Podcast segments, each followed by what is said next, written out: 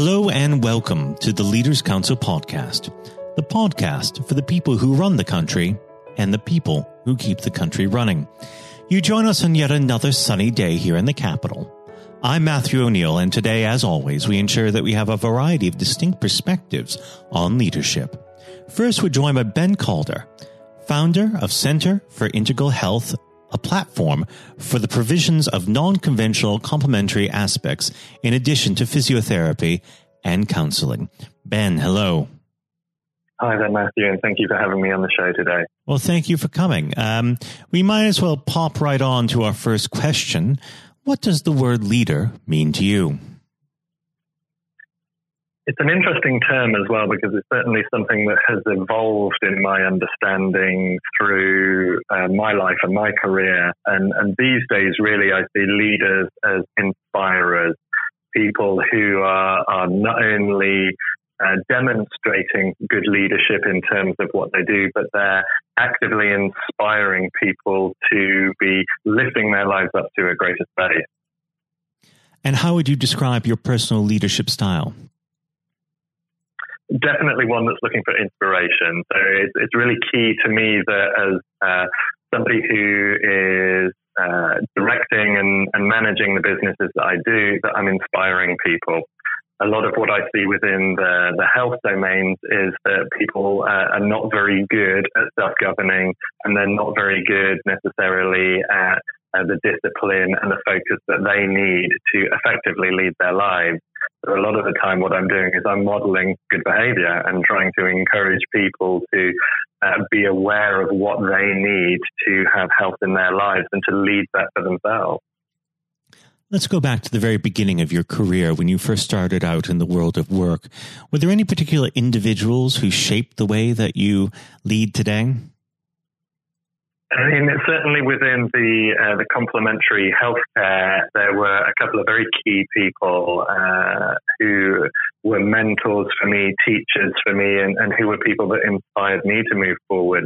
First and foremost, uh, a couple called Simon and Sue Lilly, who are prolific authors here in the UK and, and write a lot within the realms of complementary health. Uh, the second person was uh, Dr. Jimmy Scott, who was the founder of the first system of kinesiology that I learned, health kinesiology, and, and his work in looking to get people healthy and get them to be looking after their own lives was uh, a direct influence to me. And then I think perhaps the third most influential person uh, from a, a, kind of a, uh, a, public perspective would be the author and philosopher Ken Wilber, who's uh, an American writer who developed the integral system that I use as the, the basis of my health model. Let's go into how one deals with uh, those that one leads. Um, of course, uh, a big part about le- being a leader is dealing with people and uh, people aren't always at their best. I'm sure a lot of your uh, uh, customers aren't always at their best. How do you resolve um, conflict within the workplace? A lot of the time, there is tension that comes about because of misunderstanding. People, uh, we make a lot of assumptions about the language that we use, and that if I say a thing, I assume that because I use a, a publicly recognized word, that you're going to mean the same thing by the word. So there's often a lot of mismatch in terms of the language we're using, and some of that can be uh, culturally derived as well. So even the difference between Londoners, Brummies, and Northerners, we can all misconstrue ideas here within the UK just on the basis of language and, and how we apply language.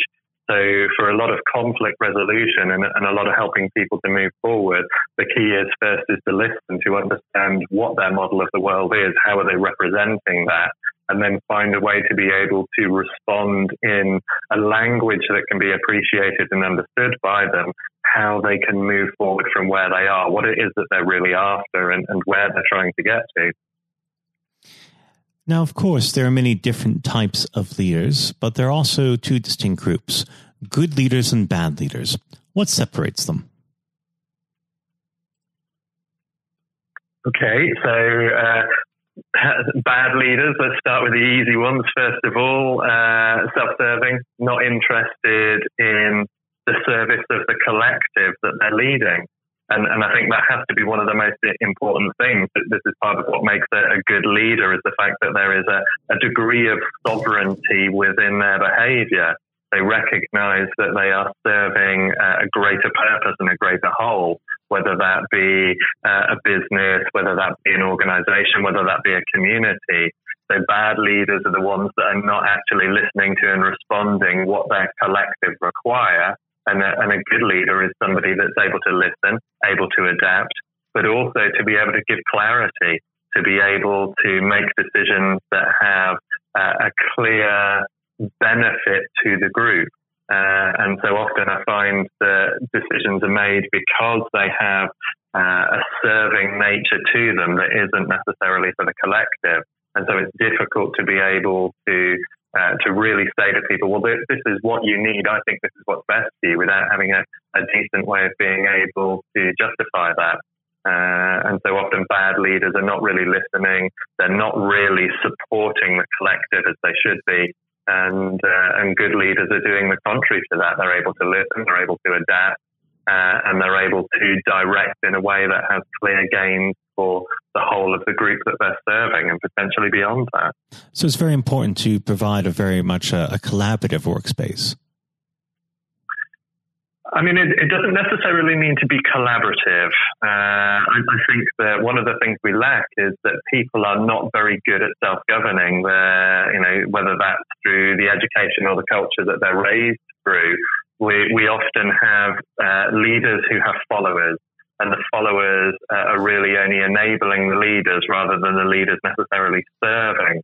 And uh, the nature of collaboration isn't essential, but certainly we want leaders who are able to fully understand the, the causes of the issues that their, their group are experiencing and be able to respond to those uh, so that there's collective gain. And there may be some individuals within those groups that are then required to collaborate. And, and of course, good collaboration and again, good communication within that are essential. And if I was to ask you to objectively identify the greatest leader, living or dead, who would that be?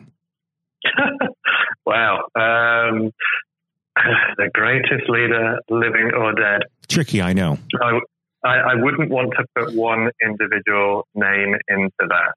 Uh, I, I, think for me, the kind of people who whose behaviour would have been inspiring would be somebody like Gandhi. You know, somebody who is actively looking for the wellness of the group that they're into uh, and looking at conflict resolution in, in a peaceful sense. Now, unfortunately, our time together is very quickly drawing to its close, but what does the next 12 months have in store for the Center for Integral Health? So we're, we're in a process at the moment of uh, expanding our vision of what we're doing. We're, we're working uh, at bringing more training into the region and into the country where people can learn how to self-regulate, self-manage health at a, much greater level using a process called Life Force Qigong, which is a, uh, an integral mindful movement system that allows us to uh, correct imbalances in body and mind at a basic level. So in the long run, it's there to be a, a, a saver of resources towards organisations such as the NHS because people will be able to much better manage their own health. And we're having some international teachers coming in to help us with that this year. So we're looking at doing more work with that and looking at rolling some of that out with councils within the UK so that we can work with uh, people who are in long-term unemployment, people who have long-term sickness, to see if we can not only give them skills to be able to create a greater health for them, physical and mental health, but also we've got an option to be able to train them where they can provide community classes for their community so that they can also work with other people in similar situations and eventually uh, bring up the health of the areas where they live. Well, Ben, it's been an absolute pleasure discussing leadership with you, and I very much hope that I could have you back on the program at some point in the near future. Thank you. Ben, thank you. That was Ben Calder, founder of Center for Integral Health. And now, if you haven't heard it before, is Jonathan White's exclusive interview with Lord Blunkett. Uh, we're joined uh, today by uh, David Blunkett, Lord Blunkett, former Home Secretary, former Education Secretary. David, thank you very much for joining us today. You're very welcome. Uh, it's always a pleasure, but uh, since we are talking around the theme of leadership, it would be a remiss of me if we didn't start with the leadership election going on in the Labour Party. Apart from, I'm sure, your delight that a certain someone is leaving a post, what are your thoughts on it so far? Well, I think the party membership are going to make a very clear decision. Uh, are they in, in the stands watching, or are they on the pitch playing? And if they want to play, then the two candidates that are in for the future are Lisa Nandy and Keir Starmer. I'm personally backing Lisa because I think she's a brave woman with a tremendous amount to give. She's got really good, positive ideas. I like them because they're about building from the community rather than command and control from the centre. They're about a new form of social democracy and socialism rather than trying to replicate a failed past. And she can reach out to people that others can't. So I'm I'm giving her my backing. I think Keir Starmer is very professional, mm. very able, and presents extremely well. And I, I hope that one of those two uh, actually come through in the election on the fourth of April. Uh, there has been a lot of criticism, especially from. Uh, for uh, candidates a little further left um, than them who've criticised even the last Labour uh, uh, government as being part of 40 years of Thatcherism. Yes, I think it's really unfortunate uh, particularly when new MPs come in having seen large swathes of their colleagues lose their seat, uh, to roll up the 13 years of Labour government with everything that I'm so proud of. I mean, I, we, we were not neoliberals or anything like it. We were able, in the first 10 years, certainly, uh, which I played a part in, to be able to turn the economy around, to invest in health and education, to be able to transform people's aspirations and their hopes for the, the future. And that included ensuring people got the minimum wage, which we never had before. Sure Start to nurture youngsters from the most moment they were born, transformation in the quality of education. And all these things actually add up to helping people to improve and change their lives for the better. And anyone who thinks that's not good and that isn't a government to be proud of needs to answer the question what shibboleth is it that you would want that would actually have done more to change those lives? I can think of two or three myself in terms mm. of uh, dramatically taking on uh, inequality, although half a million children were taken out of poverty in those years. I can think of being even tougher on crime, even though I was dubbed as one of the tougher Home Secretaries, because the people that I cared about most were, on the whole, not exclusively, but mainly the victims of crime. I can think about taking on the very, very rapidly growing transnational power of the big tech, tech companies, which we still need to work through in terms of how we do that from a, a single nation just off the coast of Europe, and how we work internationally without getting caught up in wars we don't want to be involved in. But how, how are we international? In a way that ensures that we play our part in making a better life for humanity as a whole rather than disengaging and becoming alien from the rest of the world. Th- those are big questions for the social democratic left, particularly with artificial intelligence and robotics changing the world of work forever, I think, in the next 20 years. Uh, an aging population. Labour got 18% of the over 65 vote in the general election just 18%. It's staggeringly. It's extraordinary. Staggeringly bad. Um, and, and climate change, which we all know is going to be either a big gain or a terrific political trauma. We've got to take people with us. No matter uh, which political party it is, the changes that will occur in this decade, especially, will determine their future ideologies, certainly. And spe- speaking of your time uh, as Home Secretary in government, um, you worked with so many different individuals of all political stripes and none at all. Is there someone, and on the theme of leadership, that stands out to you that embodies some of those qualities you described earlier? Yes, I mean, I, it's on the theme of bottom up. It was some of the most inspiring uh, head teachers and classroom teachers who, in really, really difficult circumstances, were actually transforming the life chances of children by inspiring those children to want to learn, to, if you like, lighting a candle inside them uh, giving them a, a, a window on the world, which created an inquiring mind and an understanding that the world was their oyster, that they could do things with support. My, my philosophy has always been mutuality and reciprocity. We, we need mutuality to support each other. We need reciprocity in terms of understanding that we don't just take, we, we give a lot as well. And I suppose that really comes down to uh, if you're prepared to do something for yourself, we're prepared to do something to help you. And that's fundamentally in education, but it is in all sorts of walks of life as well. So you can have innovation, you can have entrepreneurship and creativity in, in business, you can have the way in which people turn things around for themselves. Small businesses have done that. The contribution to uh, new ways of doing things, of thinking differently about our economy. Th- those are all grit to the mill. Those are the things we need to do. And we can do them together. It's not that you're on the side of the devil if you're an entrepreneur or you're on the side of the angels if you work in public services. We, we are mm. dependent on each other. Oh, you can't have one without the other. Yes. Um, and I think to coin a term, uh, uh, extraordinary, ordinary people, and especially when it comes to giving your answer, David, to uh, teachers, to carers, people that honestly don't get the recognition they deserve on a day to day basis.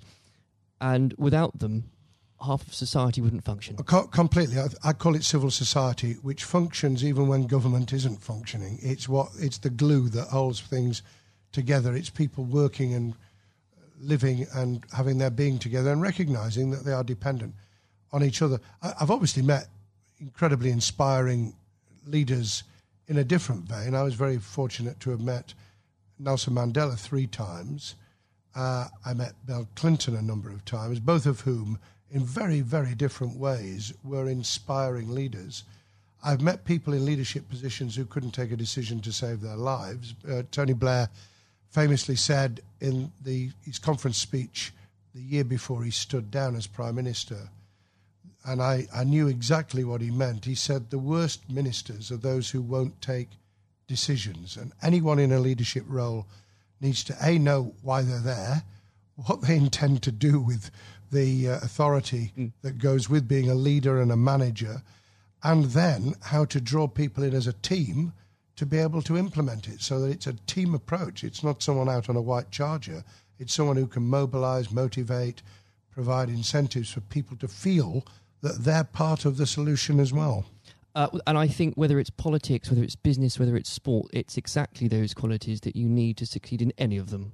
Yes, it is. And if people recognise that and they have a clear idea themselves, they, they have and build, because you can build leadership qualities, they know how to manage their own time and their own emotions because we all, from time to time, feel like really losing our temper and I don't pretend for a minute over the years that, that, I haven't.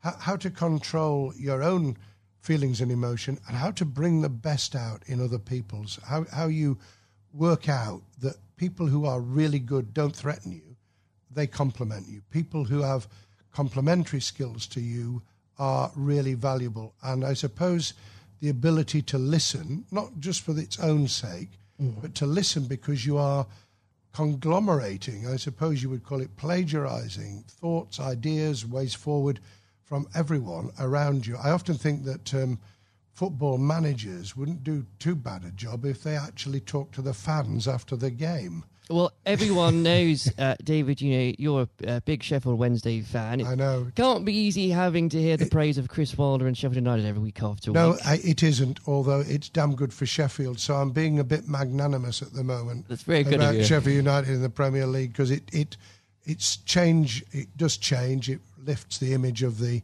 city internationally. If you're not just because it's Sheffield United, but because if you're playing Liverpool uh, and you're playing Man City then that's a global audience. You're immediately beamed across the world. So that's good. I, I, I could cry sometimes. We can we can beat uh, Brighton Premier League side in the FA Cup at Brighton. We can beat Leeds at Leeds. I was there when we beat them 2 0 in January. And then you can And then you lose 5 0 at home to Blackburn, and half the fans were out of the ground by by half time. what would a manager Blunkett say in this situation? I, I would have asked myself a very simple question.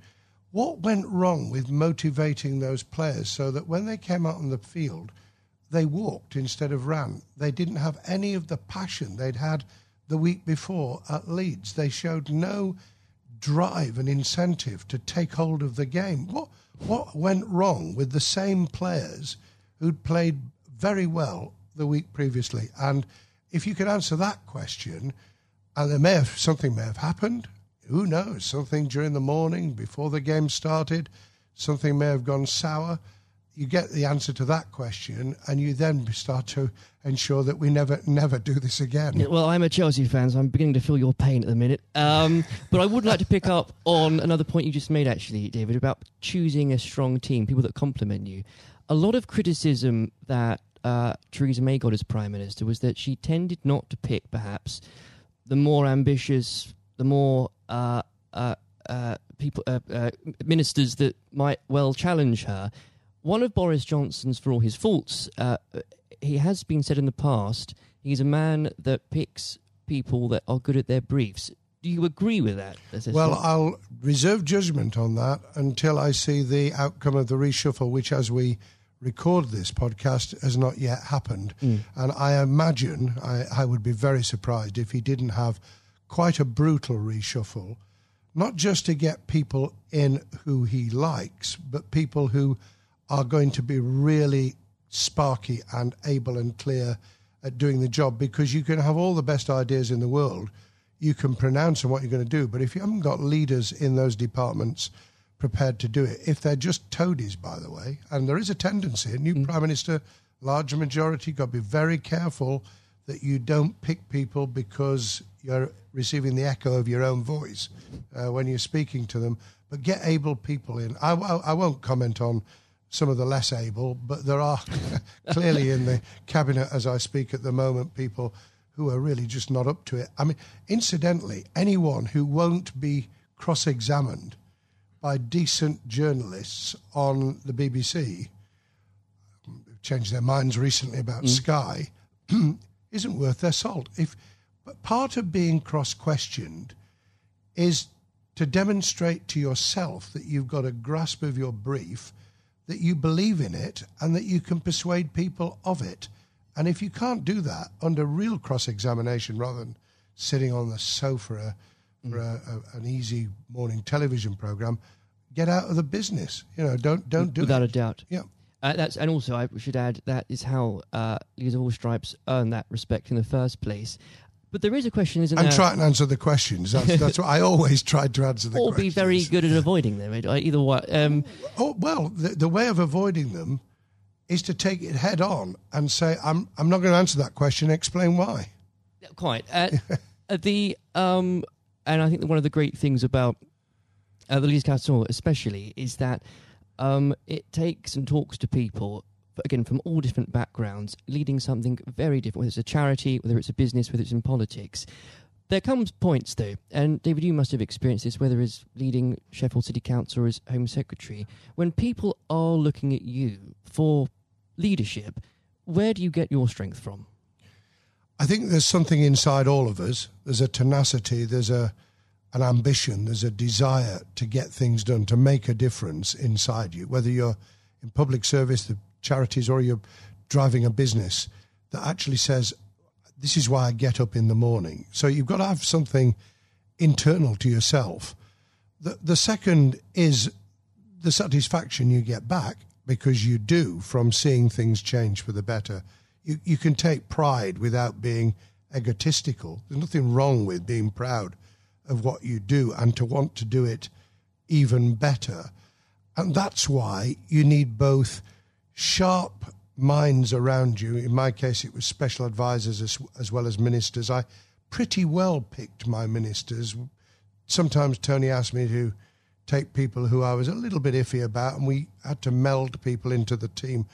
I was able to pick all my own special advisors, and that really did make a difference. Mm. But in, in the end, you've got to like what you're doing. I mean, the, the, the people who are un, unhappy in their skin, they, they, it's very difficult to perform if you're in the wrong business or in the wrong department of a business, or if you're really hating teaching or in politics, you you're just in the wrong department. I was very lucky because education and employment were my first loves in terms of what I wanted to do, and I got the job for four years. I'd then come to the conclusion that there were really big challenges for us.